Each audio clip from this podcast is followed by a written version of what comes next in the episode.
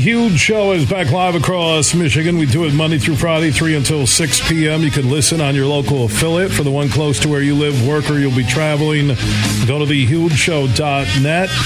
Same place you can hear our free online stream. And on the iHeart app, search The Huge Show, and you can listen anywhere in the world where you get mobile service. Just search The Huge Show on the iHeart app.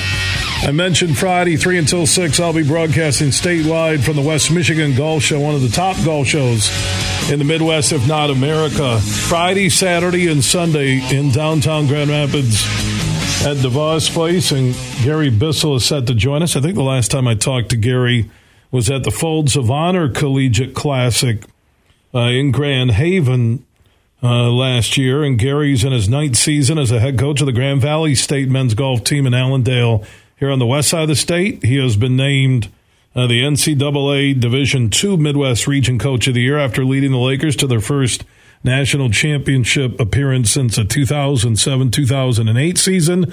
On top of that, Grand Valley secured their 17th straight NCAA postseason golf tournament appearance. Gary is also a respected golf instructor, as indicative as he's included in the current issue of Golf Digest as one of the best young teachers in America.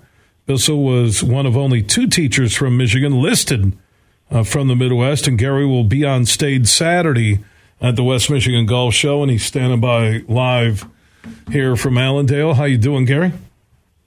Excellent. How are you, Huge? Yeah, I was remembering. I go, wait a minute. I talked to him when we were at American Dunes and that collegiate uh, Cup, which I'm hearing is going to grow into something even bigger and better this year with both men's and women's programs. We'll have more on that later. But let's talk about uh, what you're doing this weekend at the West Michigan Golf Show. Yeah, so as you mentioned, the West Michigan Golf Show is a tremendous event, great place to go and uh, get some great deals. And then also we have some pretty good headliners this year um, with Jason Gus and Ian Hughes. I think uh, Jeff Caminiti is on there um, as far as the ones that I saw. But yeah, we're really excited. Um, I'm going to be up there at noon on Saturday following Jason Gus. So, what's the biggest thing? Because the one thing I always look at the West Michigan Golf Show, and we'll be there live Friday, 3 until 6, is it kind of starts the golf season uh, here in the state of Michigan, in my mind, and there's always something new, uh, whether it's equipment, whether it's a ball, whether it's uh, some teaching instrument. But from a teacher's perspective, well, what's the newest thing you think that is helping golfers? What would it be? Ooh, that's a tough one. I mean, this, you can kind of get lost in translation there. There's so many training aids that are out there. Um, one of the, the new ones that I'm using quite a bit, it's called the Hanger.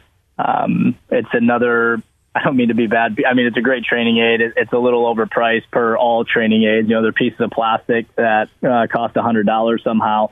Um, but it's a fantastic training aid for helping people to understand how to really uh, shallow and close the club head most uh, first and foremost. So it's good for that typical slice issue.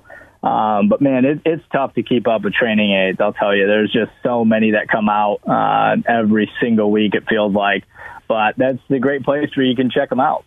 So, what's a simple golf instruction recommendation to somebody who's just starting in the game? where you would tell them whether it's keep your head down, slow the backswing, whatever one thing is that you think can help a golfer. And I know we're a audio medium, not visual, and you'll be doing some of the demonstrations and talking about this Saturday on stage this weekend at the West Michigan Golf Show at DeVos Place in downtown GR. Well, what's a simple piece of advice you, as one of the rising young golf instructors in America, would give anybody listening right now?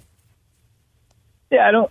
It's it's hard to simplify golf, right? But um, for me, I, I always try to break it down into a couple things in terms of importance. Uh, I mean, centerness to contact is going to be where we're going to start, which also involves some low point um, practice. But you know, understanding kind of some basic mechanics um, in terms of how to grip the club, which I know Jeff Caminiti is doing, so that'll be a great one. Um, but you know, you got it's hard to just say one thing. We've just got to get the basic fundamentals, as in with any other sport, right? So we've got to learn the grip. Um, we've got to kind of learn where to put the ball in our stance, and then I start really going into centerness and understanding how to apply the center of that face onto the golf ball. Um, but if you're asking me for one thing, man, that's a tough one. Uh, I can tell you, keep your head down probably isn't going to be it for me. Um, but there, there's quite a few things that go into it. Yeah, I try and go back to myself that what, what is kind of center my game when I feel it getting off the rails, and I will say it's slowing down the backswing and following through. That, that's one for me personally, which seems to kind of get me back on track. Yeah, and that's everybody's got their own unique feels. You know, I talk about this with clients all the time. I use this expression "feels not real." Um, you know, and though, but your feels are your feels, and that is what we have to base off of because we cannot see our golf swing while we're swinging it. So we kind of have to go with what works that day um, or what works that week. And sometimes, if you're really lucky, a swing thought can get you by two, three weeks. Uh, those are the great stretches. Um, but yeah, we're always looking for that feel or that thought that's going to get us through the round. And even at the professional level, especially with CBS now miking up some of these players and talking to them about what they see, what they're doing, I, find it to be incredible TV because it's live during a pressure packed uh, PGA Golf Tour event. And you see these guys are just like us. They don't know where the ball landed. Did it go too far? Were they too short? Oh, maybe I should have, you know, punched it out or I, I should have played a different club. It, it, it is phenomenal uh, with the game of golf that from the amateur just starting to the professional – how much similarity there is when it comes to the mental side of the game. Yeah, absolutely. Um, I think Hank Haney said it really, really well. Uh, he was doing a podcast that I was listening to a while back, and they asked him if, you know, do you believe that golf is 99% mental? And he said, you know, not if we're comparing amateurs to professional players, but at the professional level, absolutely. Um, and I, I thought that summed it up really, really well. You know, there's certainly a physical difference between your average golfer who just plays on weekends in terms of his skill um, and his ability. But once you get to that top level of the PGA Tour, what's separating those guys oftentimes is going to be more on the mental side. His name is Gary Bissell. He'll break down uh, his thoughts on the game of golf this weekend on stage at the West Michigan Golf Show at DeVos Place in downtown Grand Rapids. Always love talking golf. Gary, keep up the great work at Grand Valley State University, and congrats on the Golf Digest recognition as one of the top young teachers in America. Yeah, and thanks for all that you do, Huge. And I want to especially thank you for your support of the uh, LPGA event uh, presented by Meijer. Um, that's been a huge thing for this town, and uh, we're really grateful that you continue to support that. Well, thank you for the kind words, my man. We'll see you at the golf show.